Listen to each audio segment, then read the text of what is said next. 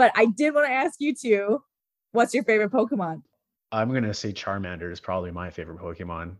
I'm gonna go with Squirtle because it will clearly defeat Kel's Charmander because water types take down fire types because that's my favorite Pokemon type because I am a Kane and a Carson combined.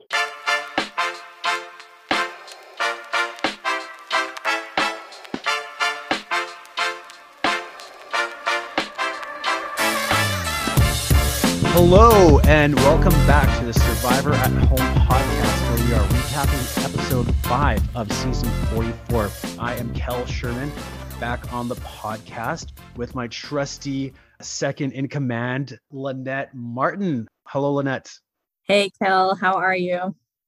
I'm good. So excited to break down this episode with you. And of course, with uh, our special guest who we have in studio this week. It is season five, Fresh Face, I think they were called. Other Luke. Other Luke, First- hello. First timer, yeah, not even a familiar face, just a first timer. But uh, Just yeah, a first time. super, just a first timer. But very excited to be on with you guys and excited that I got promoted from producer to guest. Yes, a little behind the scenes. Uh, Other Luke was indeed our producer last time Lynnette and I were on the podcast. Didn't have the best takes in the chat, but uh, hoping hoping he's bringing his best game today. So uh, before we jump into the game, we call him Other Luke because we have the already well established Luke Hildebrand, who is uh, another host on this podcast, and uh, Other Luke maybe can just be upgraded to regular Luke or or normal Luke. Who knows? But Luke, uh, why don't you tell us about your background with the TV show Survivor? Yeah. So, well, first of all, I will say as soon as I jumped on Survivor at Home season five, I saw, you know, I'd watched the the cast pages or whatever, saw that there was another Luke, and saw that Luke was on, and so I instantly changed my name to Other Luke because I really like the idea of having something like Boston Rob or London Steve, one might say, uh, and so I instantly changed it. And my whole hope through the entire weekend was that it would stick, and someone openly called me other Luke the other day publicly in front of their family, and it made me really happy. Uh, and so I'm just going to roll with that and just, you know, going to take that to my grave that I'm kind of like Boston Rob in the sense that I have an other Luke status now. Okay, I do have a question. Why is it other Luke? Why did you pick other opposed to where you live, Luke? different, Or different Luke. yeah, I didn't I didn't know about the whole London Steve thing or like Stouffville Ryan. I didn't like I knew of London Steve just from like watching the videos from before, but I didn't click that that was connected to his name for some reason. And so I saw there was a Luke, and so I changed it to other Luke. And it was like the very first thing I did the first minute I logged on in Survivor at home. So yeah, but to answer your question. Kel, I um I loved Survivor at the very beginning. You know, I I can very much remember like the original OG Survivor and Australian Outback and all that. And I'd say I was really good for like the first five years, maybe 10 or 11 seasons, and then dropped off. Uh, and then it was funny, like just meeting with Andrew uh, Ironside and it just having a chat with him, and it just kind of like reinvigorated. Like I loved that show, and so suddenly started binging stuff, and then ended up on season five, but missed enough details that I outed myself as a non-regular survivor during season five of Survivor at Home. And uh, yeah, so that's my experience. But recently, have really fallen back in love with it. My wife uh, is a little bit bothered by the fact that I go to bed watching Australian Survivor and I wake up talking about North American Survivor. So you know, we we have to do Amazing. we have to do for love, right? so you haven't converted her. Like she's not she's not into we're, it at all. we're watching season 44 together. Um, oh, nice. we were talking about this episode last night after it finished. She loves happy things, uh, and she's just a happy person in real life, and so she loves watching hard things on TV. Hmm. Scripted TV is something that's very knowable and kind of predictable, whereas this is not predictable, which is what I love. Right? Like this whole episode is, I'm here for it because it's just you cannot know that what's going to happen is going to happen. So yeah, Mm-mm. Yeah, and so I have not started Australian Survivor, but I have watched the first uh three or so seasons, and the, it's remarkable Survivor, like amazing casting, great twists. 24 castaways and it's about 55 days or so so it's a completely different game What? yeah it's, How how do those people take time off work for 55 days? Well, I guess this is I- a side conversation. yeah but i highly recommend i'm not watching the current season of australian survivor but i've heard it's top notch australian survivor which is mm-hmm. already saying something as the previous seasons are amazing. So I will go back and watch it at some point. And I know people in the Survivor at Home Discord are watching it, and there's whole threads going on. So I'll jump on at some point. So so yeah, that so you had how was your experience in Survivor at home? So you obviously didn't win. We heard from the winners, Steph Ironside last obviously, last episode. Obviously, obviously. But you did make it pretty far. You so yeah, you were yeah, I well, did. you, I did. You, I was top five, talk which was really great. I was I was Yep. top five. Um, so I Andrew Ironside talked to me about it in December, and I was really hemming and hawing because I'm not a super. I, I didn't feel like I was a super fan, and I was like, I don't know if I'm going to do well at this, and kind of bugging me. He's like, just do it. You'll you'll meet you'll you'll want to do it. I really am really glad that I did. Um, but I, I definitely tried to play off at the beginning that I was a little bit of a rookie to hope I was trying to underestimate that part of the game, just that maybe people would think I was a bit of a noob and I was down under the radar. Um, I really enjoyed, I, you know, for those of you who haven't participated in Survivor at Home or watched, there is an entire island online on a website that the Survivor at Home production team builds, and then there's just different areas you need to search on that island in order to find advantages and things like that. And I just started diving into that. So I, you know, I had a couple of idols within like three or four rounds. I I used one. I think I got voted out second or third vote of the second night. So I made it to the merge. I played an idol when Steph I went out, the eventual champion went out. Um, and I had another idol in my pocket and I thought I was safe. And so I was like, I'm going to save this for a little bit later. And then got blindsided that next time. And I found out later that if I had let like they were all going to vote, the people who voted me out were all going to vote Steph I out on that vote. But we, I masterminded a move to get her out the round before. But then Steph and myself both managed to work our way back into the game. So I think I came back in at like top eight or top seven. And then I lasted a couple of more rounds, but I just could not break through the all women alliance. Uh, and probably, I know it's, it's terrible because I got voted out, but the highlight for me was sitting there in the back end of Discord, staring at these four women and knowing they were going to vote me out. And there was nothing I could do. And it was just Oh, funny. So it's like, I know what's coming and everything, nothing I said to try to convince anyone would stick. It was, and so I just knew it. Right. And, and it was, in that sense, it was worth it. But I think, uh, other than that, the, the 13 minute, I'm really hoping my world record for holding 10 Jenga blocks up in the air, like 13 minutes or something holds forever, but it was an amazing experience. And if you're listening to this and you have not given it a try, I'm not someone who knew a whole bunch of people coming into this, and it was still an incredible experience. I mean, even when you, if and when you get voted out, because only one person can win, uh, you know, Exile Island is fantastic. There's tons of hot takes, and people are just wondering what's going on in the game. And it's a really, it felt like a, a true vacation for me, even though it was just like 24 hours of madness. I was just so happy that I did it. Right. So so many things that I want to say to that. For first off, miss playing idols is the survivor at home way. So uh, you are in very good company. Very very good company. Second, Luke, oh. you didn't. Well, Luke, you didn't even mention the fact that you should have been granted yet another idol that was not given to you and should have been given to you. Like you maybe could have been like one of the idol masters in it could Survivor. been, it could have been epic. It could have been epic. And I, I will say, and Andrew Ironside and I have talked about this. I think his call was right. There was there was a, a counting mistake made on an idol given to someone else, and I think I should have gotten it. But the idol had already been played and used, and so I do think he made the right call on that because it would have it would have totally messed up the game. I think it's happened only once in Survivor history where like Probst realized that he messed up. There was like a there was a there was a challenge where someone had to spell a word and they spelled the word liaison wrong. And he actually had to stop and tell the person who had immunity that he didn't have immunity and take his his individual immunity back and then say also you're out of this challenge and someone else to win it. And i just i wouldn't want that to happen. So yeah, Yeah. that's that's brutal. But like, Lynnette, Lynnette Yeah. is right that you you did find another idol. But you know, as someone who's ran Survivor games as well, and to defend Andrew, um, it there is so many things to consider. It's a such Oh, a yeah. fast moving pace for the players, but also for production, Andrew and Katie. So I've been in similar situations where I've like miscounted and misunderstood and misplayed things on my end, and these things just happen. And at the end of the day, like we're not actual professional paid people. We're just guys and gals running games and trying to people to have fun and hopefully not and my and my whole point is that like actual survivor got it wrong once so if actual survivor can get it wrong i think there's a lot of space for andrew and katie in production of any type of survivor it it was fine like there was no million dollars on the line And like I said, I had such a great night. I'm also convinced, Lynnette, that that next pub trivia challenge that they did, 100% I would have been out on that challenge. Like I would not have won that. So if it hadn't been then, it would have been right after that. so.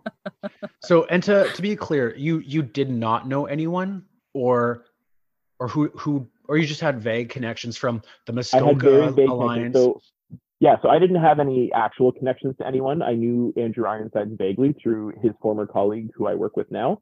Uh, and Melinda, who came top four, uh, she and I run in the same circle, And so people in the past had said, like, you and your wife would love John and Melinda. They're great people. You guys love books, you love board games, like you have all these similarities. You should get to know them. And it just never really clicked. And then when I saw the cast page, I was like, oh, that's the Melinda that everyone says we should be friends with. And then since Survivor at Home, we've gotten together a couple of times. We've got some similar stories in our family, and it's just been really neat to connect. Um, and apparently, John Wani lives around the corner from me too, and I didn't know that. So, you know, the Muskoka Alliance is coming for you, season at home six, season Survivor at home season six. well, unfortunately, uh, like 98% of Survivor at home people are in the Muskoka Alliance. So uh, yeah. they're coming for each other. so we include anyone Melinda... who lives north of the GTA, Kelsey, you're in that alliance, just so you know. Woo. Woo. Um, now we're okay. I'm I'm excited for Melinda to be on the podcast. I don't know if I'll be hosting while she's on, but I I'm excited to see and hear how she breaks down the game. That's that's going to be a good podcast for sure. Hope I'm I'm sure she's coming on. So just really quick before we move on, from my perspective, the f- fresh faces, the first timers, first timers, like, yeah, the first timers were just a wall of faces and names to me, and I like I could not tell people apart from each other. So I I was a bit from my perspective like I didn't know how to work with you guys or if we could work together at all. But of course, from your guys your guys' perspective, are the familiar faces were winning every challenge and you guys wanted to get one of us out. So I guess it wasn't really in the cards for maybe me to like play with any of you necessarily, but I just didn't know how to like form that bridge to anyone on that side because there was just no no connection from my from someone who actually does have like no GTA connections at all. So yeah, that was that was where I struggled with the the first timers. It was it was really interesting because your your tribe at the start of Survivor Home Season Five was so strong. Like you said, you lost no challenges. We lost the first challenge and we had one less players, so we got a, a pass on the first challenge, and then we won for quite a while. We had immunity, and so like I think Lynnette, it was like the champions, the the finalists who kept getting decimated in the first night. But honestly, Kel, like uh, you talked about this afterwards, I think even on the podcast about how you wish you had like made connections. But for us as first timers, everyone on any other tribe just seemed like such a threat because you had done it before and we all didn't. And so we were just like ride or die, we're sticking together to the end. Um, but it, it's interesting because now on this side of it, I wish I had known to trust a little bit more you know, people talk about trust being currency so much. And I wish we had reached out to you and been like, Kel, we'd like to bring you in. Will you flip or something? But we just didn't know how to have those conversations. Um, the the one thing that's tough about Survivor at home, and it's just because of the way the game is played, is you don't have a lot of time to build connection. And people can jump the way we use Discord was fantastic because you jump in and out of chat so quickly. Lynnette and I could be having a very intense alliance conversation, and you can just show up unannounced it's not like we can see you walking down the beach like in Beach Survivor where you know it's coming. Um, so it makes it really tough to really build those connections because anyone can be coming in and out at any time, and there's no chance to be like, "Hey, can we just finish this conversation first? Like they're just there listening to you, and you have to yep. let them listen. And that's how Andrew Bray got out because I jumped into a chat and he said one of the uh, familiar faces had to go as I entered the chat, and so I pop out and I go find London Steve and I go find Melinda. I'm like, guys, this is what I just heard. We got to get Andrew out now. And of course, it played into Stephanie and Melinda's overall plan of, you know, getting the guys out one by one. So yeah, that was, you know, on on me as well. But but uh but yeah, you're you're absolutely right. Jumping in, it, it it's you you hear things and you you have to make some quick decisions. Yeah, it's great. It is it is a quick thinking game and I love it. Yes. Uh, Survivor at home great time. Highly recommend people play. It'll break your heart, or uh, you know, you'll just make some lifelong friends along the way. Well, one of the two. one of those two dichotomies. There's nothing in the middle. Yeah. But uh, we are not here to talk about Survivor at Home season five. We are in fact here to talk about Survivor season 44, episode five, the third turd. Pop quiz. Who said the third turd? Who said the third turd? Carolyn. Yeah, come on. Carolyn. She has the best sayings. Last Yeah. last episode was I am Felicia. This episode, the third turd. She, wow, good call, Annette. Yeah. Yeah, both we have two uh two Carolyn lines. And to spoil, like I I am a Carolyn fan. I I'm really really digging Carolyn this season. Really liking her her energy, what she's bringing to the table. Um, and so yes, we've uh we've uh of course have not been podcasting so long, but thank goodness that we are here to podcast today about the best episode of the season. No, no. Oh, no. I know. So, It, yeah. it depends on a certain point of view. A certain point of No, view. I finished the episode and was so sad. Maybe we should save it to the end, but I was just like, yeah, we'll, what, we'll save that. to what the a end. dud. Oh, okay. What, a, dud. Yeah, but you know what? I thought last episode was probably the best episode of the season. Hmm. Um, and then to go from such a high to like such an extreme low, it was, yeah. Uh, well, we'll get into it. We will get into it. But you know what? I'm going to be as positive as possible, and we will talk through what we saw. Um, once again, all Survivor is good Survivor in my opinion, and so this is just not the best Survivor, but it's still the best Survivor. So, without any more chatter, we will jump in. So we open uh, with Tika, the Purple Tribe, night nine, immediately following last tribal council, where Carolyn blindsides Yam Yam, uh, and Sarah is blindsided out of the game. And Yam Yam, whose jaw hits the floor in tribal, clearly does not get his way, is not happy back at camp. Um, Yam Yam says, I just wanted to be included in the vote. You know, I I probably would have went that way. I I would have if if you if you talked to me about it. Do we believe him? Do we believe that Yam Yam would have been okay with that if if Carolyn and Josh brought him into that? What do you like? What do you guys think? If if I someone mean, is saying that, No, I don't think so. I think he likes giving those one liners to try to convince the people around him that he's not there to play. Like back to when he was trying to look for that idol, I, he just wanted to do it for fun. He just want, you know, and this time he's like, oh, I just want to be included, right? He's always just making excuses to like not play the game, but he is definitely playing the game. So no, I do not believe him. I, I, I don't see how it ends any other way because if I remember correctly, Sarah had a fake idol that Carolyn had planted. And so what is Yam Yam going to do? He's going to tell Sarah after, and then she's going to play her fake idol, and then she's still going to go because it's still going to be a 2 1 vote. Josh protected. Like, Josh and Carolyn were both protected by real idols.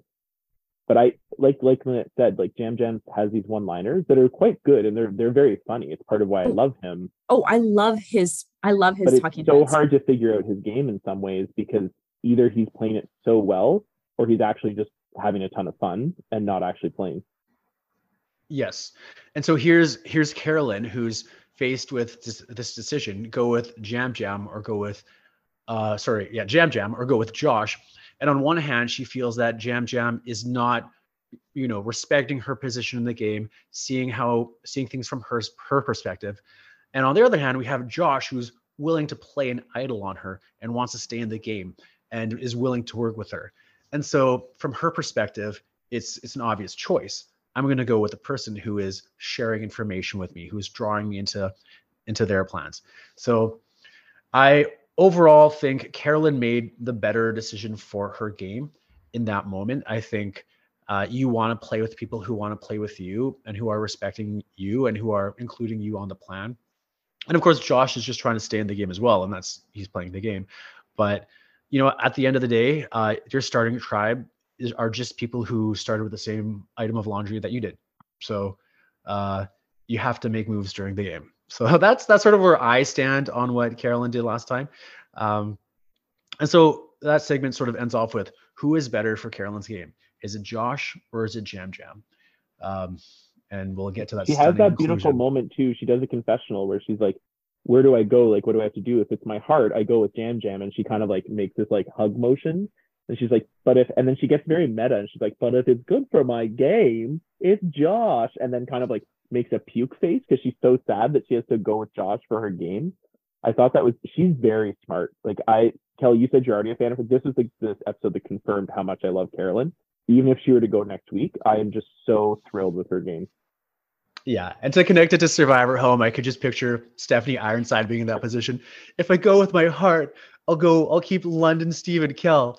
But if I go with my head, I'll go with the first timer girls, which she did. She went with her head, and she won the game. So will Carolyn win the game? We'll see. Only time will tell. Right. So, uh, night nine comes to a close. Uh, the next day, we start day ten at Ratu Beach, the Orange Tribe uh, we see we start with Cain and Matthew talking, and Matthew is expressing that he is in a lot of pain. Uh, he is talking about his the shoulder incident that happened at the uh, episode one where he is climbing the rock and falls, and they uh, what did a few flashbacks, and they that was a brutal. The top view of that, you just actually see his shoulder hit in what appears to be a very not natural angle or way, and oof, so we cut to Matthew talking to Carson, Carson with no glasses. Took me a few seconds to figure out who that man was, but it was Carson with no glasses. and so Matthew is, of course, um, sharing his pain with with Carson as well, and saying, you know, he really appreciates that he can be so emotionally open with Carson and that he is someone that he can talk to about these things and of course of course they hug. And so when i when i saw the back to back matthew talking to kane and carson i did have a moment of like is this real? Or is he using this as strategy to like draw people into you know his sort of his web that he can maybe just use this as an emotional tactic? Wait, who so carson? I, no sorry matthew. So matthew. Oh thought, okay because i'm like carson is going, definitely doing that. He's oh, definitely oh, yes. Yeah no, not okay. Carson. Oh, so you're Matthew. wondering if you yeah, Matthew is playing the victim part. Kane, yeah, and just wanting people to like, boo hoo, feel sorry for me. I have this injury. And so my mind did go there. That's probably mm. too deep into like strategy thinking. And so if I did ever play Survivor, that would be, you know, something that I would probably worry about and just not feel people are being genuine. But of course, we'll find out he's being genuine. So um, then we cut to a confessional of Carson saying that he's been on Ratu for four days like that that stuck out to me. It seems honestly like they were on that tribe for for like a day and a half, but I guess he's been with them for four days. Um, and we cut to Carson talking with Kane, and they're they're nerding out, talking all things that were probably talked about at the high school lunch table while playing Magic the Gathering, while all the other cool kids are outside smoking or playing sports, and the two of them are but, just having. But like the, he was like saying they're all nerds and saying like what's your favorite pokemon? I like how he asked not just pokemon but what's your favorite pokemon type? It's yeah. like that's a reflection of the nerd right there. But i did want to ask you too what's your favorite pokemon? Oh my goodness. Well i'm gonna say charmander is probably my favorite pokemon. So i'm uh, just playing pokemon blue with my son right now because uh, I just found my Game Boy Color in a drawer, and my son loves Pokemon. So we're playing Pokemon Blue, and we're currently he started with Squirtle, and we're trying to currently get his Squirtle turned into a Wartortle. Now we're trying to turn that into a Blastoise at level 36. Yes. It's all he's committed to is seeing a Blastoise in the game for real. So I'm gonna go with Squirtle. Uh, not only that, but because it will clearly defeat Kel's Charmander, uh, because water types take down fire types, because that's my favorite Pokemon type, because I am a Kane and a Carson combined. Oof, do, oof. do you well, find you I'm, identify with those two? Yeah, I, but also I don't trust them to be actually that nerdy. I think they're trying to just connect. Like I feel like they're grasping at straws to try to connect for anything they can. Okay. Especially Carson because he's on this new tribe. I think he's just like, anyone love me, please. I don't want to go home. Yeah, I did oh, have a question. I think Kane is such a nerd, and I think I think no, he I, is being very genuine. Yes, I agree. And he kept asking this question: What about the Jedi? And in my head, I'm wondering, what about the Jedi? Can you tell me? Like, do you want, do you believe in the Force? Do you think the Force has something to do in Survivor? When you're a tribal council, are you trying to use the Force to convince other people to do what you want? It, um, it turns out Matthew the- fell off the rock because Kane Force pushed him off the rock. You know, Kane, Matthew was fine climbing those rocks, but Kane actually used the Force to push him down the rocks. I think that's my that's so my he, hot take. He's a Sith. This episode. He's, he's Sith. a Sith. Yes. He's, Darth Kane. Okay, well, we are exposing ourselves as true nerds. But so then we see Kane and Carson. Of course, I wanted to bring this up as well. Loving the sword and shield, and this has been an ongoing topic at on the Survivor at Home podcast about what do we think about the sword and the shield and all that sort of extra stuff. Of course, I said I'm blind to it. Uh, we have uh, Luke Hildebrand saying that he hates it, does not like it at all, and then Alex I think was a bit neutral. But we see that the castaways, the survive. No, I have the backwards. I think no, Who I think knows? I thought Alex loved it. And Luke, thought... they were they're very against each other there. Yes. Oh, okay. So maybe but, Alex okay. less neutral. But they love yes. it. So that's what I'm saying is that I'm, I wanted to talk about how at least those two guys love are loving the sword and the shield. No, does not like it. Alex does. Like on the podcast, they were having that okay. debate. Okay. And well, I did. Alex I had clearly nerd. No, I um, um, one thing, like as you bring that up, are the sets designs, and I kind of got curious to see what other seasons had done for set designs. And Winners at War apparently had a quote unquote damaged medieval fort theme, which is very, I mean, I don't remember seeing a chessboard or a sword or a shield, but it, it is similar to this theme. And I thought we thought maybe this was like the first time, but they've done very lots of different things throughout the seasons for their themes, including a Kenyan indigenous village, Amazonian ruins, a shipwreck. I think, I don't know, I think that's interesting. Maybe it's not. Yeah, I, I like, said this already, but like, like I'm blind to the set design. I do not pay attention to that stuff at all. So that sounds great as long as you know there's an island and there's like old rickety looking decor. I'm I'm on board. I'm here for it. So does not take I know we're not there yet, but during the challenge, I turned to my wife and I was like, "Look, it's a drawbridge because the gate had to drop down." And I was like, "It's the mm, there first time they've incorporated the theme into the challenges." A, a challenge, yeah, is going to be so happy. So. Right. So so yeah, we get we get some character moments on that tribe. We we see you know Matthews in pain. We see Carson bonding with both Matthew and Zane. Sorry, Kane. I keep calling him Zane. So then we we swap over over to Soka, the Green Tribe, uh, and we see the tribe is on the beach. Danny is talking about picking up Brazilian jiu-jitsu. And I I don't know about you guys, but when Danny was talking about the breathing techniques, I started breathing that way. You know, he said, ah, you know, a big deep belly breath, like in, out. I was like, okay, I need to, I need to breathe like that too now. And so I, I don't know about you guys, but I, I, I gave that a go. Anyone else? Just me. Actually, in high school, I was in a choir, and the teacher or my choir teacher was saying, Yeah, when you are singing, to use your diaphragm properly and to breathe properly, you push out your stomach as much as possible right? Actually stick it out and think about a baby breathing. Think about like a toddler walking around and their belly's just like sticking out because they are breathing properly. So, yes, I did try it, except for his method was way too intense for me. I can't breathe in and out so quickly like that. I I don't know if I, I stuck to his technique, but I did a few deep belly breaths. Luke, are you as impressionable by people on TV as us? Did you try I, this? I will be honest that I thought to myself, I should try that deep belly breathing before we get on the podcast tomorrow night when I watched last night. And this is the first time I'm being reminded of it, and I'm regretting not giving it a try because I really wanted to fit in, but I did not. I was I was just blown away that there's like five people on that tribe, and it seems like every episode someone else is leading meditation and I think even Danny talked about it that like the entire tribe is down with this. And I was like they are super kumbaya right now, or so it seems. It's so interesting. That tribe doesn't seem to have a lot of drama, maybe because they just keep winning challenges. I don't know. I think on some level, regardless of what your interests are, like you need to go with the flow of the tribe and whatever people are doing, you just gotta throw yourself in there right as well and and do it. So but yeah, I I I agree that there there seems to be a lot of like meditation and that that sort of that sort of stuff. Um, but so we also get a personal segment from from Danny, and so we learn that he has a four month old daughter at home, and his wife, and he's he's really missing them. And I and I really like this. I'm not I'm not a parent, and um, I I do not judge people for you know leaving their family to go do something like this.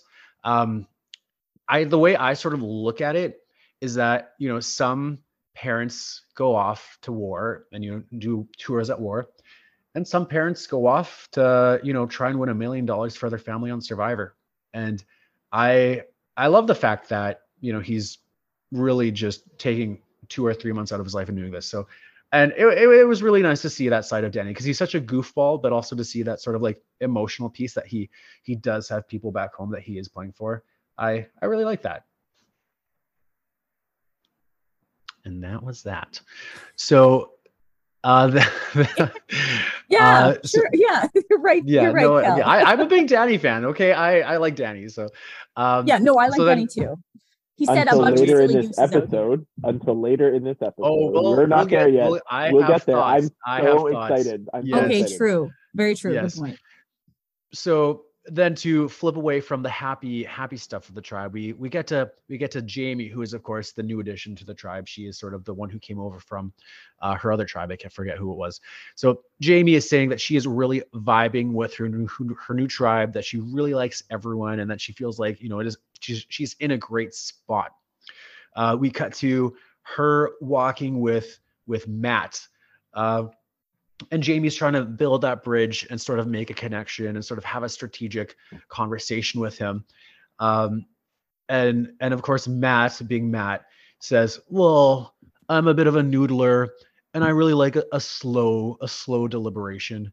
Um, cut to Jamie saying like, "What the heck, man? Like I'm trying to reach out to you. I'm someone who has more knowledge in this game than probably most other people, and you're not willing to commit to this." And I got to say, I I agree with her. Uh, through five episodes of this uh, season, uh, Matt has looked like a goof probably in every episode, and and this just sort of furthers that perception. And uh, and yeah, not not overly impressed with Matt. I think if someone comes to you with an idea in Survivor, you say yes. Like you say yes. It it might not be true down the road, but it has to be true in that moment.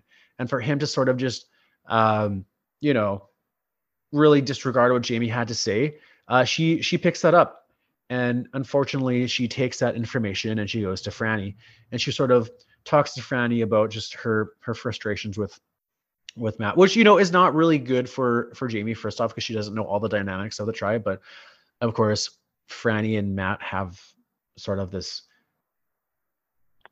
entanglement of sorts, and so they're both attracted to each other. And so she, of course, goes. He doesn't and, not and have a Matt, crush on him. She doesn't not have a crush on him. She doesn't not have a crush on him. I highlighted that line when I was like, "What do you mean? You just say it, girl." yeah, yeah, it's so if someone true. Comes Why? To you with an idea, you just have to say yes on Survivor. I think someone wise said that once. yes.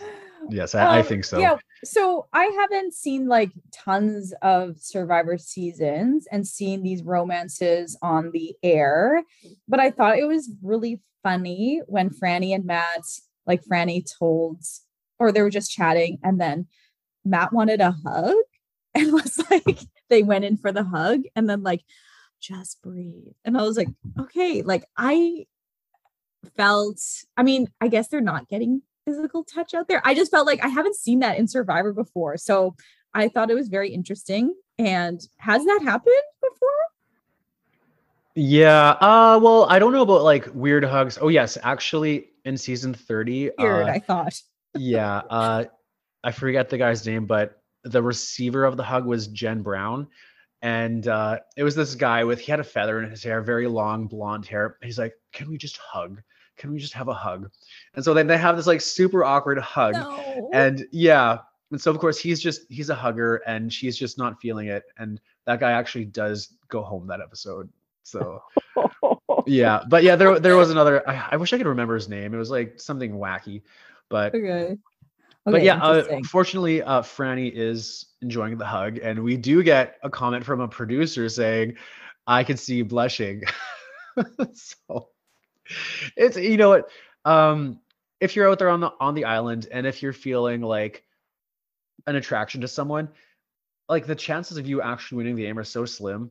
Like why not throw something against the wall and just see and see what'll, what'll happen right? No, you're both come on. if, so. no if you're out there to win a million dollars not to i mean okay wait whoa what if they do find the love of their life? It's better than a million dollars. Neither of them win but they find each other. Is it worth it Yes. Yeah. Yes, it is. You're right. So that you're right. Thank you for proving my point right. Okay. I had to think that through though. So I, Yes. here's here's my question: is that it is it is fairly clear that Matt is head over heels for Frannie. I am not so sure that Frannie is head over heels for Matt. She's open to it. She doesn't not have a crush on him. I'm interested in your thoughts. Like, do you think Frannie actually wants that? I get the sense that she might be willing to use that relationship with Matt to further her game. So you're Yeah, I- suggesting hmm, that she's not being honest during like when she's doing her confessionals because it sounds like she is interested and not using it necessarily for her gameplay. Like she hasn't confessed that yet, but potentially you're right. There is that possibility. She, she definitely I think- talked. I think she said she wants to go for Ethiopian food, but she was like, when the game is over, Matt and I will go for Ethiopian food. Like, she, it seems to me she's very much focused on the game. Right. I don't know. I, I'm just curious with your thoughts. I think both things can be true at once. That you know, Hmm. I'm she's genuinely interested in Matt as a person and not willing to like, oh, I want him to be my boyfriend, but I would like to get to know him. And also, I would like to use this guy strategically and further my position in the game. Both things can be true, and both things are fine.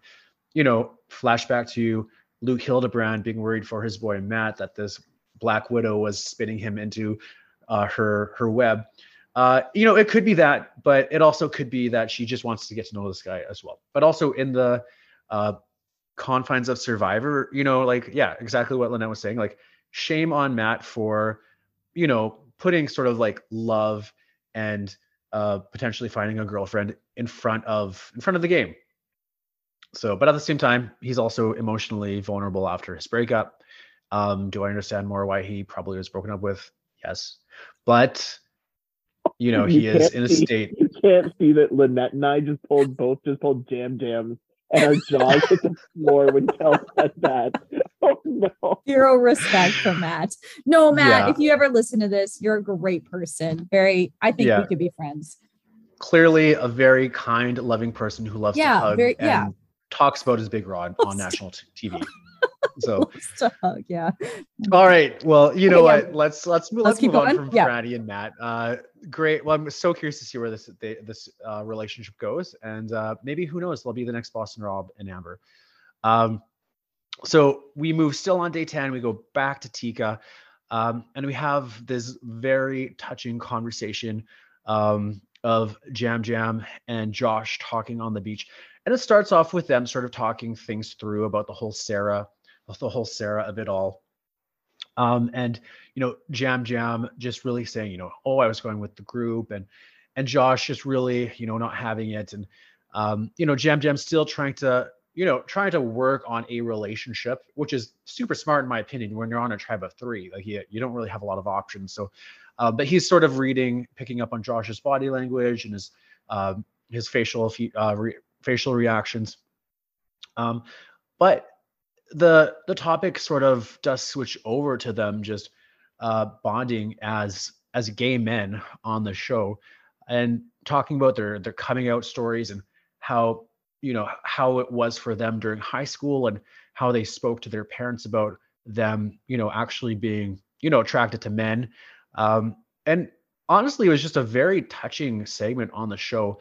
And i you know on the topic of just um having better representation on tv it's it's just very nice to see like this season had at least three gay men in uh Yam Yam josh and of course matthew uh, so it's just it's nice to see that TV isn't really you know having these like cookie cutter like here's the gay man, here's the black man, here's the redhead. You know, it's it's really just opening up uh, further conversations for people to have on TV and to, to just you know kind of re- reflect on people in their own lives and how you know coming out to your friends and family can be so personal. When you see Josh, you know he had to leave his hometown or wherever he was from just because he just felt it was not a safe space for him. So I really loved seeing that on TV, and it's it's very just a very very heartwarming moment. Um, and then you switch to talking about voting out Carolyn, so I, I I didn't like that part so much, but Right. I don't know. What are your guys' thoughts on that? Well, I mean, yeah, obviously it was a very touching segment, and I thought it was good that they could bond over that because I feel like Yam Yam was a very definite no against Josh after that tribal council, and then Josh tries to spin it with his immunity idol note, right, saying like, "Oh, I I do have an idol. I I think it's in Josh is an interesting character for me on this show who continues to create lies that are unbelievable. And he keeps doing that. And people see right through his lies. He's not a good liar. Um, but the fact that then they were to connect in their personal lives as uh, through their like coming out and being gay men on the show, I thought I thought that was really cool. From a from a gameplay perspective, though, I have to give it to Yam Yam here because I think I might have seen this on Twitter last night, but I can understand why Josh was not the favorite on his former tribe. Like it just seems to me, um, I, I don't understand why he's kind of pouty about the vote last night. Like he, here's where my thoughts are. Like Yam Yam is clearly on the bottom of the tribe of three. Like Yam Yam is at risk. Josh is in a power position because he's ingratiated himself to Carolyn. They seem to be working together well.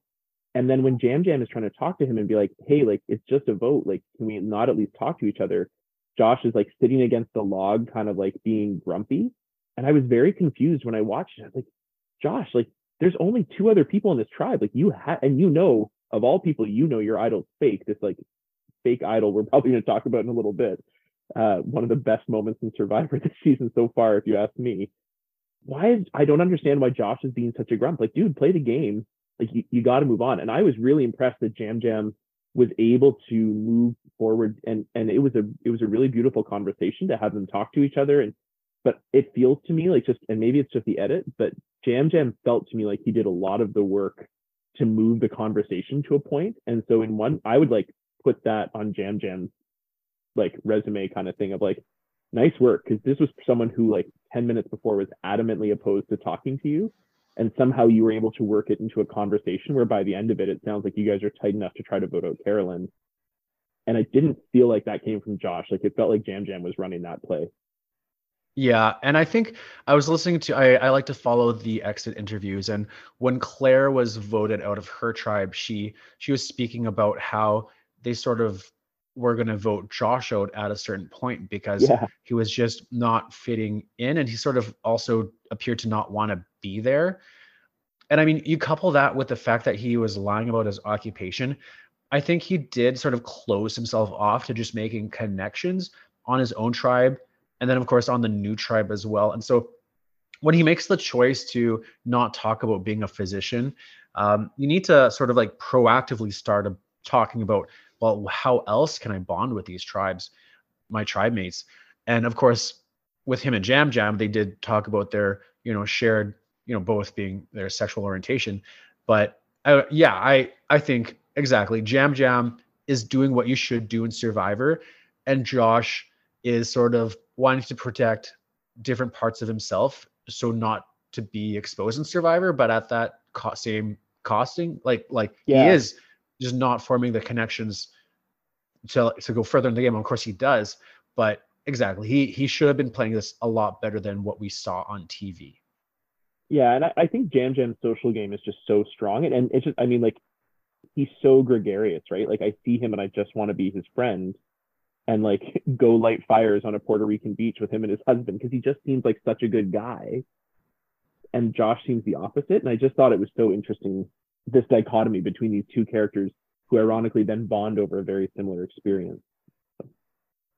Yes, no, it was it was it, it was it was a nice moment and definitely. But when you're reflecting on you know the game aspect of it, the str- strategery of it all, yeah, I think I think Yam Yam did did really uh, did really well in this moment. So, uh, cuts commercial, and then of course we start day eleven, and we get to the immunity challenge. And so, favorite part. My favorite part, I love. I love paying attention to the rules and just understanding how the game works. So no, no, but um, so when we do sort of this like overall panning of the challenge, the first thing I thought was like, holy crap, Splinter City, like so much wood in this challenge, you know.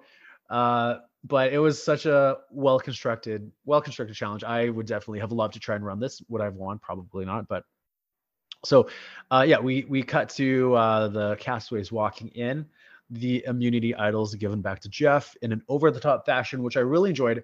And I, you know, I probably would do the same. Like you see Danny like bending down and just handing Jeff the sword to him. And I, I really liked, you know, you ham it up. You have yeah. to. That's why you're on this TV show, right? Yeah. Didn't that- he say that- like that my lord or my siege or something? My liege. oh, my, my liege. liege. I don't know what that means, but Uh, Yeah, I think it's the same idea as a lord. I love I love that all of them seem to have committed to this when they return it because like Kane's done it, Danny's done it. Like doesn't matter who you are, they've all committed to being weird about returning the idols.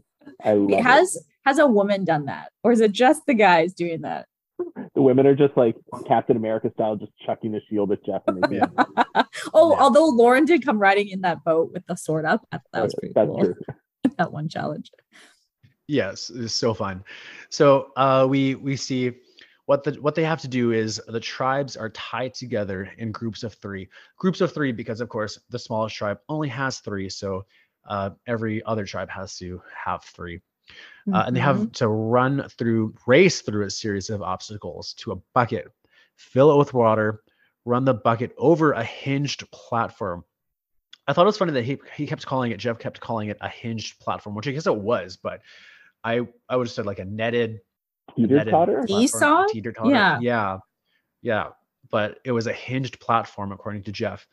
Dump the water into a bucket, which somehow opens the drawbridge, tying it back to the theme. Thank you, other Luke. Oh ooh. yeah, the Yeah. moat. The water repre- Yeah. and the bucket represents the moat. with Yes. the drawbridge. Yes, Meta. where meta, uh, where the tribe of three runs across, and then two tribe members have to sink three balls while going through a table maze. So I don't know what do you Yeah, guys think and- about the challenge. Would you guys have wanted to try it? Would you sit it out? Where do you guys think your strengths would have been? What? Well, like, yeah, for sure. I always would. I'm okay. I actually don't know, but I think I'd always want to try the challenges. I would not want to be sitting on that bench. Um, and just to mention, it was on the bench for Ratu, Matthew again, and Lauren, and then for Soka, Jaime, and Frannie. But yeah, I personally would definitely want to try uh, the challenges. Hundred percent. Yeah absolutely. The table maze, I mean, it's such a clutch position. So I would be a bit nervous to be on the table maze myself. Same. But yeah, I, of course, would throw myself into this particular one. Absolutely. If so only yes. if only someone doing the table maze had steady hands, you know, like a surgeon or something, it would have been very helpful. Too bad there's only physical therapist or physical trainer. and, and I mean, Yam Yam is a barber, right? So you think he would also have steadier Yeah. hands. But anyway, we'll we'll get there. We will Yeah. get there. So yeah, so the challenge starts. Um, so I will Tika, go ahead. This, this first thing here that happens where they run through the or they have to climb through the sticks.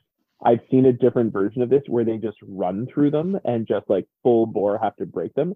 And I got really excited when I saw the challenge maze, and I was sad when I discovered that they were going to climb through. Sorry, that's all. I to know. I just wanted I- to see I agree. take those sticks out at full speed.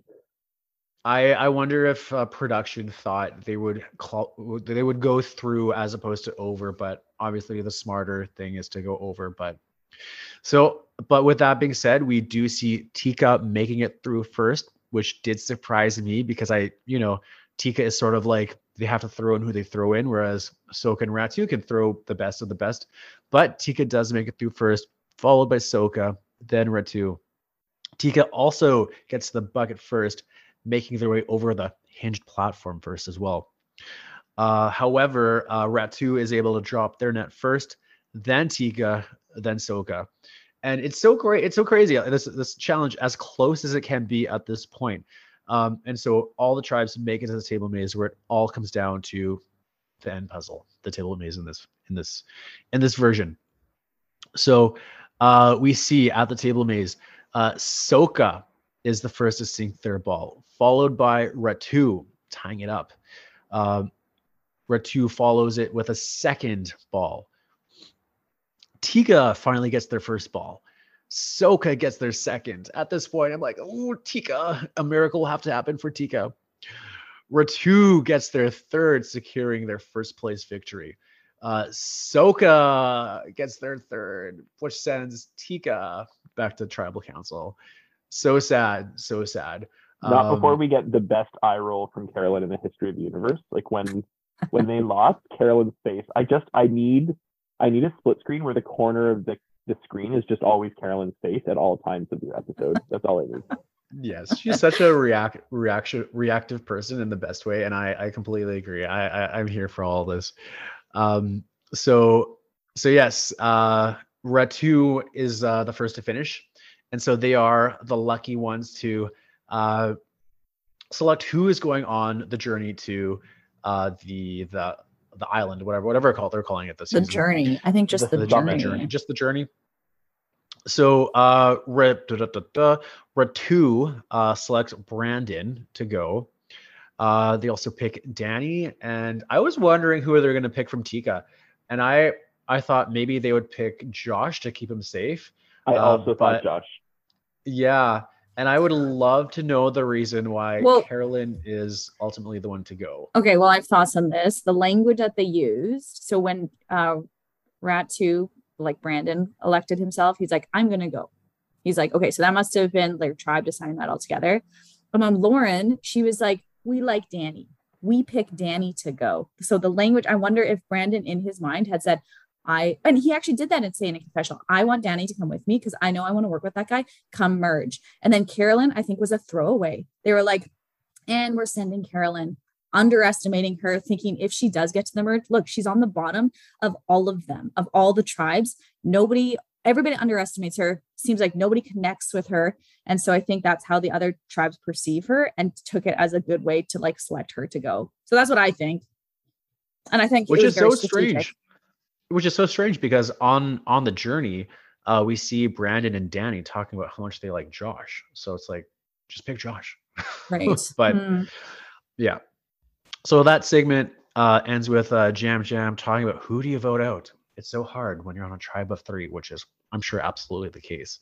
Mm-hmm. Um, so we get back from commercial break, and unfortunately, we're neither at the beach or at the sanctuary, but we're still at the challenge, which is not a good sign. Um, and we see that Matthew is talking to the medic. And so I had some thoughts on this where of course we don't have a conclusion at the end of this segment but we see that Matthew is sort of explaining to the medic how he feels and what's going on. And Jeff and the medic are kind of like, okay, okay. You know, it's almost like a kid explaining to their parent why they need to stay home sick from school. And the parent's like, yes, yes, you need to be staying home from sick from school. And almost like Matthew's waiting for them to be like, yes, you need to be pulled from the game based off what you're experiencing right now. But it just didn't okay, come. Interesting. Like it just didn't come. And, and so okay, because I did have a thought once he was gone. I was like, did he do that on purpose? Would like, you know, take himself out of the game because he couldn't bear the thought of getting voted out? Like maybe I'm just totally making that up. But just bouncing off of your idea, he was like, please send me home. But they want him to make that choice. I think if anyone's listening to this episode of this podcast, they obviously know what happened, and it's not like I'm trying to ruin the order. But right. I did I did look up what actually happened to him. And have you guys looked that up? No, I didn't. I did listen to his exit interview today, and it, there yeah. I did hear what he said on on the exit interview, but even that was a bit questionable in my mind. But okay, you go, you go with your so thoughts. He, he reported in his exit interview today, Lynnette, that he uh, he broke his humerus. So one of the bones in his arms, like the end of it chipped off, and some of it had to be removed. He like he tore his rotator cuff, he tore his labrum, like he tore like a bunch of muscles. And if I'm understanding it correctly, it wasn't even in the fall. Like he did injure himself in the fall, but he actively participated in one of the other challenges where they had to dig the sand to get underneath the, the log. And it was while he was digging that sand that he did a bunch of extra damage. I, like I don't I don't want to assume that he was wanting to quit, but I do think that he was in an extreme amount of pain. I just like he had to have like four or five surgeries and go to physical like physiotherapy and all this. Like he had to do a whole bunch of stuff to fix that. And He's on the mend now, but like basically left the island and had to like go do a bunch of stuff. And I I have a my, here's my question from this segment is like why why was he allowed to stay on the show if he was in that much pain? And obviously they must not have like x-ray machines out there and all of this stuff. Like, but that that to me is like that's dangerous. Is it dangerous? I don't know. So you see that his his uh the you know the his socket was popped out. There's no fracture. There's no break. He's able to move things as normal as possible. You know, you go on Survivor and you expect to have a few like nicks here and there, and you know, if something like this isn't the first time that someone's arm has popped out, of their sock socket before. Like this has happened in uh, I think season 20, Heroes versus uh, Villains. Uh, I think Sugar's arm popped uh, popped out of her socket. And she was able to continue on. Um, of course, Matthew was just a bit irresponsible in the game, and and things continued to happen. If he is in an intense amount of pain, like take care of your arm. You know, put yourself first, but also you know participate in the game in the best way that you can. Tyson, he also had an injury on his season as well, and he was able to play it off in a way that, oh, you know, I'm not even a threat, but I'm still going to try my best and win. But I'm also not a threat. And he goes on to win that season. Sorry, other Luke, yeah. if you ever get to that season. But but there are there are people who have bounced back from arm injuries, and I just think Matthew did not take care of himself in a way, or he didn't use it in a way to strategically benefit himself in the game. And I watch Survivor to, you know, I want to see people be a bit reckless and make, you know, some foolish decisions. And, you know, for him to uh, be very reckless and be very foolish and ultimately, you know, be in a lot of pain and make the decision to pull himself from the game. I don't like that, but you know, he made the choice that he made and I I don't feel sorry for him. Like I don't, you know. so it's it's yeah. it's what he signed up for. And I don't I think agree, he wants anyone to feel sorry for himself either. But yeah, I just... agree with you that his decision to climb that rock was reckless. Um, like there's no defending. Like if you want to be here, don't do stupid things, right? But I do like he was out there for nine days with a broken arm. Like he did. Like we say there's no fracture because we can't see it because he said he dislocated his shoulder and he popped it back in. But at the end of the day, like he's got two broken bones in his arms, and, and he was in his exit interview saying you don't see it on TV, but he couldn't lift his arm up at all anymore. Like he, he at the beginning he was doing it, but it was just getting worse and worse and worse. And I'm just I'm just personally surprised that after nine days, and he kind of Kel, maybe you, you heard this, but he kind of intimated that like they were gonna pull me from the game, they were gonna medevac me, so I kind of decided to like claim my own journey. I would much rather be. This is one part where I disagree. I'm like, I want if I'm gonna be on there, medevac me because then I'm not a quitter. It's not my choice. I was surprised that he felt like they were gonna medevac him, and he decided to make the choice for himself. Yeah, that, I that also weird. It it lines. Yeah, that was that was weird to me as well. It's like, oh, they were about to pull me from the game, but I wanted to take it into my own hands and pull myself from the game because that was the better thing to do. It's like, no, I will leave this game crying and begging Jeff not to take me out of this game. Like I will be a grown man bawling on TV. And I that was also a bit strange for me as well for yeah. him to say that I wanted to actively make that choice as well. And then he was putting it out there, invite me back for a second time. I don't think we're going to see Matthew ever again. I don't. I no, I don't think so either. However, I kind of disagree at this with you two. I think your life is more important than your game. And even though putting an onus on somebody else to make a choice and decision for your life to take you out of the game, maybe it was a cop out in the terms of the game, but in terms of his life, that was the right choice. Nobody but him knows exactly how much pain he was in. So I agree, like, I don't think I agree with what you were saying. And I do mm-hmm. think it was good that he took that's, himself out. That's very sensible and he did the sensible thing, but I don't watch Survivor life. always to be, you know, seeing people make sensible decisions. Sorry. Oh. Just oh. my opinion. okay. No, but you know, I, I, I, do more wish, important I, than Survivor. is it? Yeah. Is it? Okay. uh, okay. So let, let, let's let's move on. Yeah, so uh, I do wish Matthew all the best, and uh, I yeah, you you you made it on Survivor, and that is more than a lot people a lot of people can do. So would you so. clap before you said that you wish him all the best? Just a little bit of foreshadowing. Oh, okay. All right. So uh anyway, moving on. So we do get back to uh Tika where uh Josh and Yam Yam are alone as Carolyn is uh you know on on the journey and so they're they're again rehashing um, the last tribal and the move that was made.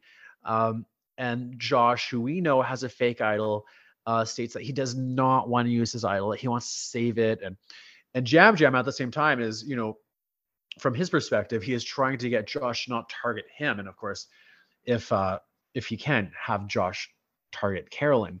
And so, of course, these men are both doing this delicate dance of like Josh trying to get Yam Yam to come on his side to vote out Carolyn and not use his fake idol.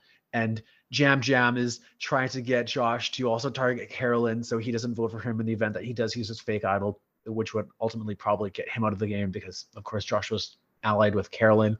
And so it's just a really funny scene when you really, you know, break down their motivations and how they're both trying to you know target the other person so they don't have to vote for each other and ultimately you know it doesn't matter but uh, it was just a really funny conversation to just watch happen yeah. And I mean, I like the best part about that conversation for me was the fact that Yam Yam know or he already recognized once they came back the night before from tribal council that Carolyn is a very dangerous player. And he's like, Josh, she flushed your idol. Like, all right, like I'm not saying that that was necessarily on purpose. You might want to call it a fluke or whatever, but she's not as unaware as she appears she is. That's how he said it, like very mm-hmm. interesting mm-hmm. way. And I'm just like, thank you, Yam Yam see Carolyn. And I Jam think she Jam totally, we didn't even talk about how Carolyn flushed his idol. He did not need to play that. Well, no, wait, I mean, it was, it was, it was two no, to two. So I mean, oh yeah, it would have been, it would have been a revote. So would have been so, yeah. Right. Okay. So maybe, but, but you're right. Mind. She, she did, she did at the end of the day flush the idol. And was that pure strategy? Who knows? Right. But, um, but that, that is, that is really fun to, to, to flag up as well. Um, so we cut to Shipwheel Island, which is what it was previously called in other seasons, and we see the trio walking to the sanctuary where apparently good things happen according to the sign. Uh, no risking your vote, no advantages, just this beautiful spread, um, a meal for the three survivors. Um, I mean, if I was there with them, I would say I would be like, there's something here. There's an idol hidden. You know, I'm looking under every fruit. I'm looking under every every every basket. Hey, that's so true. They didn't even search. I mean, there apparently was I mean, nothing. They, they might have searched, but they might have just cut that cut that footage out. But okay, I'm sure I would I would say Danny probably searched. Carolyn, I, you know, Brandon, I'm less sure of his strategic ability, but uh, I'm I'm sure they did. Um, so some interesting things to note from this part. Uh, Carolyn spills the information about the idol that's only good until the end of uh, the tribal phase. And so the other two, of course, are like, oh, well, clearly Carson has one. Clearly Jaime has one. So their idols, of course, well, still would keep them immune. They do lose a bit of their overall power now that they're not the now that the knowledge is in the hands of you know those two guys. Um, I, I thought that was super interesting for Carolyn to uh, to bring that up. And it's almost like, why sewer Carson's game by telling them about the idol? So that's something that I would be curious to know after the season. Uh, we see Brandon and Danny broing down hard and forming a full blown bromance. And so I've been the last time I was on the podcast, you know, I I love Danny. I think he's a great guy. In this moment, I was very much disappointed in in Danny's performance.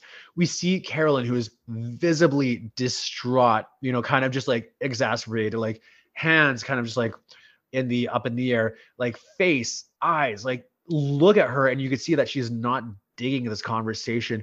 And for these two to just completely disregard her as a person and also just her reactions, it just kind of shows their ability to pick up on the social cues of people who are being actively excluded. And are we surprised that an NFL player and you know another popular jock are sort of the ones to be on that side? No, but I was hoping that Danny could be a bit more perceptive in that moment. Well, okay, mm. I actually think they maybe are perceptive, but they did not care they did not care about Carolyn. And that was the worst part of that scene is that they were so condescending to her, leaving her out of the conversation, not treating her like an equal player in this game. At one point, um, Brandon was like, I hope you make it through the night. Ha ha ha. And no offense, you'd be good to keep around because you aren't very good at challenges. Just totally undercutting her, totally putting her down. And I did like Danny before, but seeing him and Brandon treat Carolyn um, like as a lesser of lesser person. I yeah, that was really unfortunate. This this for me was one of the moments too where I just really learned Carolyn sees so much more than we give her credit for. And I, I really appreciate how unafraid she is to call it out. Like I think at one point she spit the fruit out of her mouth. She was so upset that she kind of like spit it down to the ground and was like, What do you mean? Like what do you mean you people kind of thing like but what do you mean by that and they just didn't have an answer for her because they clearly did not think she was worth their time and I, one of the things that i don't hope this is not going too far down a rabbit hole but like the only people voted out of this season so far are four women and two men who have been evacuated or quit or whatever you want to call for Matthew. Like, like there, just seems to be such a disdain for what is possible. And I, I personally am really excited that Carolyn is like no holds barred, wanting to like blow up their games now as a result of this meat tray, whatever she called it. You know, which I was like, Carolyn, I'm with you, girl. Go. Let's see what you can do. Yes, yeah, no, I I'm completely on board with that as well. I think, yeah, Carolyn is definitely, you know, she's very vocal of of her feelings, and she's not afraid to just let people know. And of course, not always the best thing in Survivor, so we'll we'll see how far that sort of attitude gets her. But I think in this moment, she was, you know, she was right to sort of be like, hey, you know, like I'm here too. so, uh, of course, so no no, there actually is no idol, no advantage, no losing your vote, just a meal and just uh, being able to just information share, which of course is also just very valuable as well. Um, and of course, we uh, we go back to the beach, and uh, Carolyn Carolyn arrives, and she's very straightforward. Just well, you know, it was just food. Of course, you know, you're gonna be on some level not really believing her whether she would say she got an advantage or not. And we as the audience know it was it was just food. And so I I really I really loved the the, the segment about the the fake idol, and and we were sort of talking about uh you know Yam Yam and his strategic sort of prowess already, and so I don't know if this was really good of him to say this, but he's like, these are the these are the beats from tree mail, Josh. These are these are from tree mail, and Josh being like, no, no, no, they're not.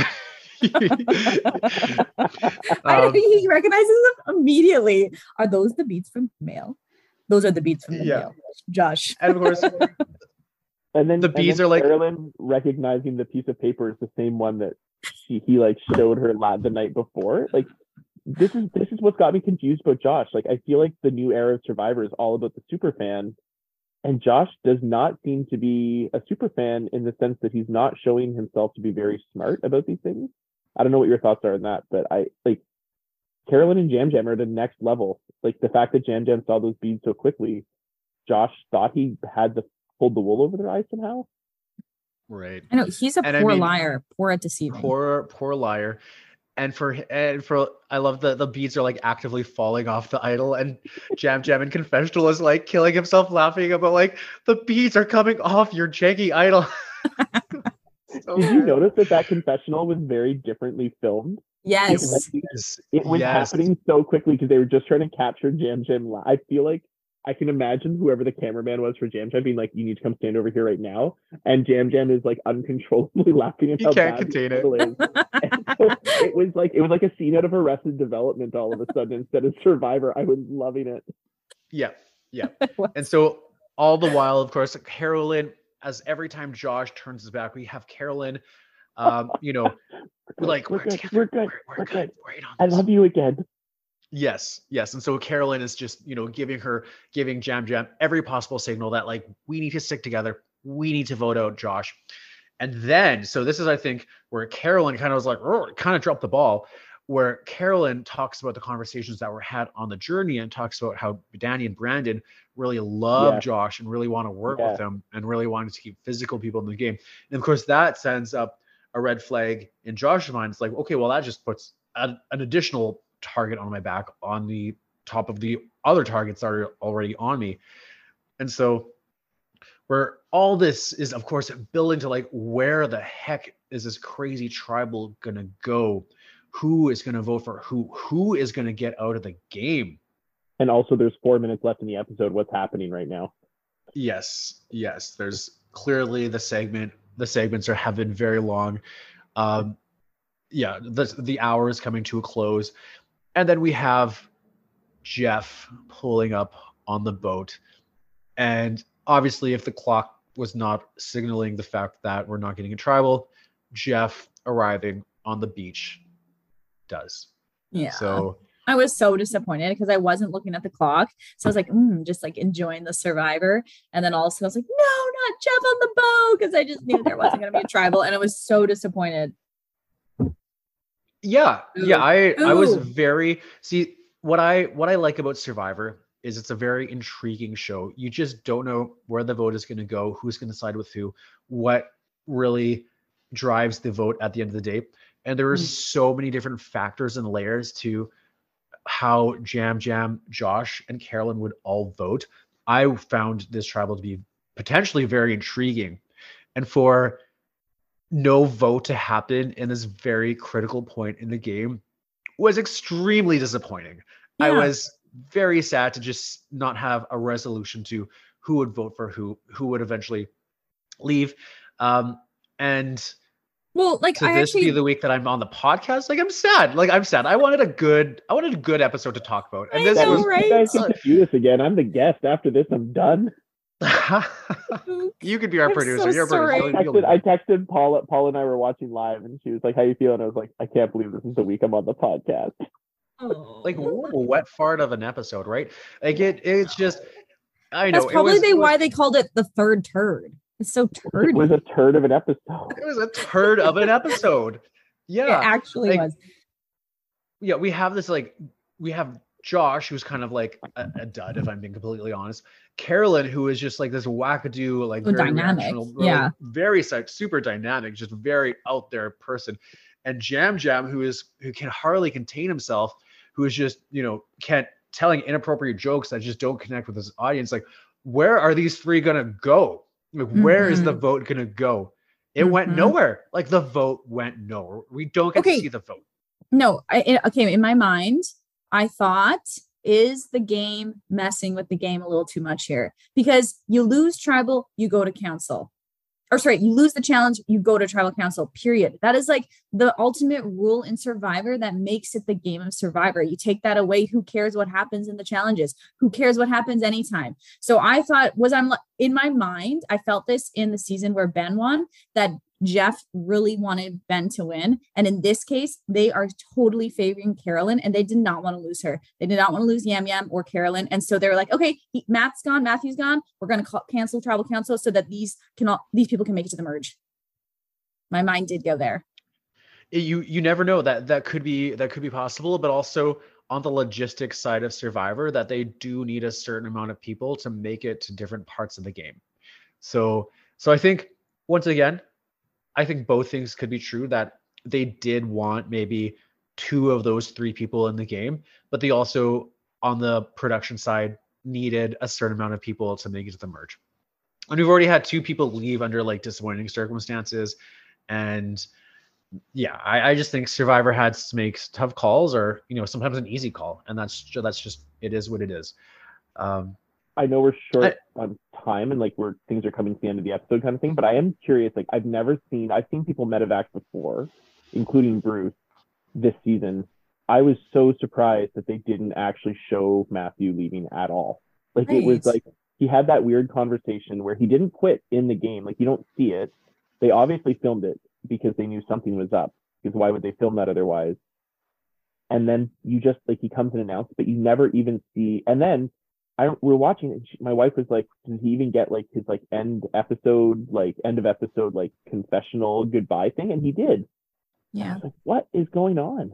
Hmm. yeah, I I think they they excluded him being pulled for or him quitting the game, however you want to look at it, um, because they wanted to save the big reveal that no one goes to tribal, and also the double whammy that he leaves the game um, for the for, for the final for the final moment. So the audience does get that payoff. Um, but but you're right. They, in in seasons past, uh, they do they do you see the person leaving the game, and then Jeff had does come at the end of the episode because it still could be up in the air. Like I I don't know why they chose to do it this way. It still can be up in the air, but yeah, but that's but that's the route they that's the route they went. Yeah. Um, Um, one thing sorry. before we oh, Yeah. before Well, we just- completely okay I'm just, I'm just gonna i'm gonna go. So i just josh did get a personal segment at the in the episode um and so i honestly i didn't mark it down but he we do see uh josh talking about just many of the obstacles and challenges that he has overcome in his life. And you know of course you know he being diagnosed with several different diseases and being told he wouldn't live past a certain age and him eventually going to medical school and just of course just breaking breaking boundaries and just exceeding every expectation and i just wonder you know first off if people are cast on Survivor, you're you're an amazing person to begin with. But I just wonder with Josh, just you know, being just such an amazing and outstanding person as he is, I wonder if people who just have a life like that kind of just like walk into Survivor, just thinking that maybe it'll happen. It'll probably happen here too. You know, mm. so I I don't know. That's just one thing that I thought about Josh as I was watching that segment. Um, right and I didn't want to, you know, just undercut Josh being on the show as well. But yeah, he is obviously just an outstanding individual and has, you know, done a lot of great things in his life. Sorry, Lynnette, you were going to say something. Yeah, no, we're same wavelength. I did want to mention Josh's story because it is pretty cool, even though he's kind of a, like you said, dud in the game. He's an amazing per, like he's lived an amazing life. Yeah. Luke, any any other thoughts on the game? Did we miss anything that you want to talk about? I I think one of the things, just going back to the sanctuary visit a little bit, is that I'm I'm surprised at that edit because there's been a lot of conversations this season, like in social media and stuff, about the fact that so many women are getting voted out so quickly. I was very surprised that, and I actually surprised is maybe the wrong word because I don't quite know how I feel about the fact that they cle- like they could have edited that to make Brandon and Danny look less misogynistic and like just so uncaring towards Carolyn. And I I'm very interested in like the commentary that sort of Survivor is making on the culture around us because we see these women getting voted out, voted out, voted out, voted out. Two guys like leave the game because of injury, uh, however they leave. But then they have this sort of this sanctuary scene where it's very clear that these two guys are dismissive of Carolyn. And the edit of that, it's a little bit meta to talk about that. I know it's not like the actual game of Survivor, I don't know if I'm impressed or disappointed. Like it was kind of this weird. I was like, man, you're really going after this. And I just I wanted to know if you saw that or felt that. That like why would why would they do it like that? Because they could have, like you said earlier, Kel, they could have easily shown an edit of Danny searching for the idol or um, you know, them being kinder to Carolyn. I'm sure they said nicer things to Carolyn while they were sitting there eating all that food, but they showed all the negative stuff and really painted those guys in a bad light. And I've got to think it's for some reason, because otherwise it's just kind of a weird edit to me. Hmm. Well, you're sort of veering into edgic territory, which is sort of edit logic. And so if you don't know what that is, maybe don't go read into it because it'll really just mess with the way that you view Survivor. but it, yes, you know, back in season 39 when uh, Island of the Idols was airing, and we have Sandra and Rob on an island, and at by season 39, I think we were like four seasons deep where we had not seen a woman win. And to just say, in the first 20 seasons, it was very much like very close, like neck and neck, gender wise, of who who won Survivor. Yeah. But there was a period in the 30s where met like man after man after man won, and there was a story, you know, not to get to you know whatever, but you know a lot of a lot of it was just white men that would win. And so yeah. in season 39, we have Sandra and Rob, and Sandra is saying, you know, I think sorry, they're they're sort of like on the island of the idols, not in the game. And Sandra says, I think this is the season that a woman wins. And so, of course, at the same time, in the meta narrative of Survivor, you know, as a whole, the fans are like, oh my goodness, we're actually going to get probably a woman winning the season for season 39. And so all season long, you know, we have these very strong women in the game. But lo and behold, we get our uh, our first redhead winner and Tommy Sheehan win the game. And so to your point, Luke, like the editors aren't idiots. You know, they they know what people are saying on Twitter that, you know, we want to see a woman win this game. And we won't see a woman win the game until, you know, Erika in season 41. But I don't know. I don't know why they make some of these editing choices that they do. You know, the fans have these expectations of the game. And maybe it is sort of on the production side of things that, you know, on the editing room floor, you just have a lot of, you know, white or male people making the cuts and, you know, mm. just from their perspective. And that, you know, is, you know, they're telling the stories from the lens that they want to. Um, and who knows how those decisions are made. But that is a very interesting point that why why show these two men just in this very unflattering light talking about you know guys and being the bros and all that you know, visibly excluding a female. And so who knows where this season will end up? But I and I would just say like, well, maybe it's like you're are you're making the statement that potentially it's all edited, but what still happened, what was came out of their mouths that all like wasn't put into their mouths their body language wasn't changed at all literally you had both of them like kneeling or standing up and she was like crouched down because she was so and visibly blocking her separate with from their them bodies, right? Like they were putting her their bodies between her and the camera. Like I thought Yeah. that was interesting. okay i did not notice that but i think it's not necessarily a reflection of what the editing did but what they did to themselves i would suggest that Totally. and because, I because just she- I disagree. because I she disagree. felt the way she felt that means it is valid she said they totally excluded me and you i believe her Well, I mean, I I believe her and what she's saying is valid, but I still disagree. Mm-hmm. I think a lot of it does break down on the editing room floor, and it's what the producers want us to look at and know. And so we see these two men exactly what you guys state happen, and then we cut to confessionals of Carolyn explaining her perspective. You know, Heather, who Andrew loves from season 41, she was shown zero times on the first like seven episodes of the show, just because the story first off didn't go there. But there's still a story that could have been told between her and, and the eventual winner, Erika, and she's she makes it to the final four, Heather. But the editors chose not to show us her for whatever reason, because there's other just stories that they wanted to share. And so we have people with just this very unflattering negative view of Heather because she wasn't shown. Um, and so How's the editors can well no what i'm what i'm saying is the editors can make us feel what they want us to feel so in that moment the editors want us to feel that these two men are undercutting carolyn and which they were and her feelings are valid and it was happening and so a lot of that is the editors showing us this like they're saying this is actively happening right now and i believe the editors could have also edited it around that and made yeah and look not shown that and They not, could have and not not given us it. Carolyn's perspective. Because like you couple an editor, you you couple like these two men doing that, and then you have Carolyn's confessional, and you're like, yes, yes, this is happening, and that is not good.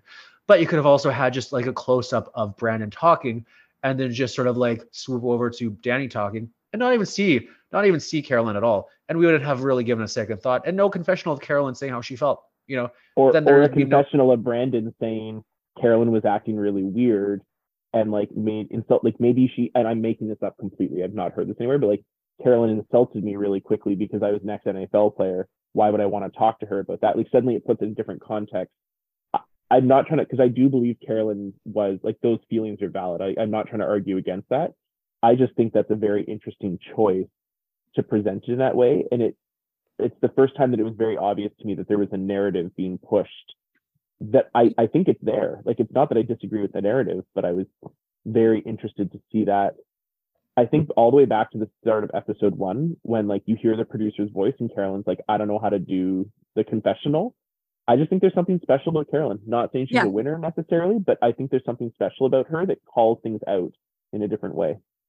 Right. And I think maybe that's the narrative. Like I, they're t- sharing both narratives through those clips. Like they love Carolyn. I the show is pro Carolyn, even with the cancel of the tribal council. That's where my mind went there because Carolyn, like you said, is special for this game and special for the TP. Yeah, let's get all the Carolyn we can.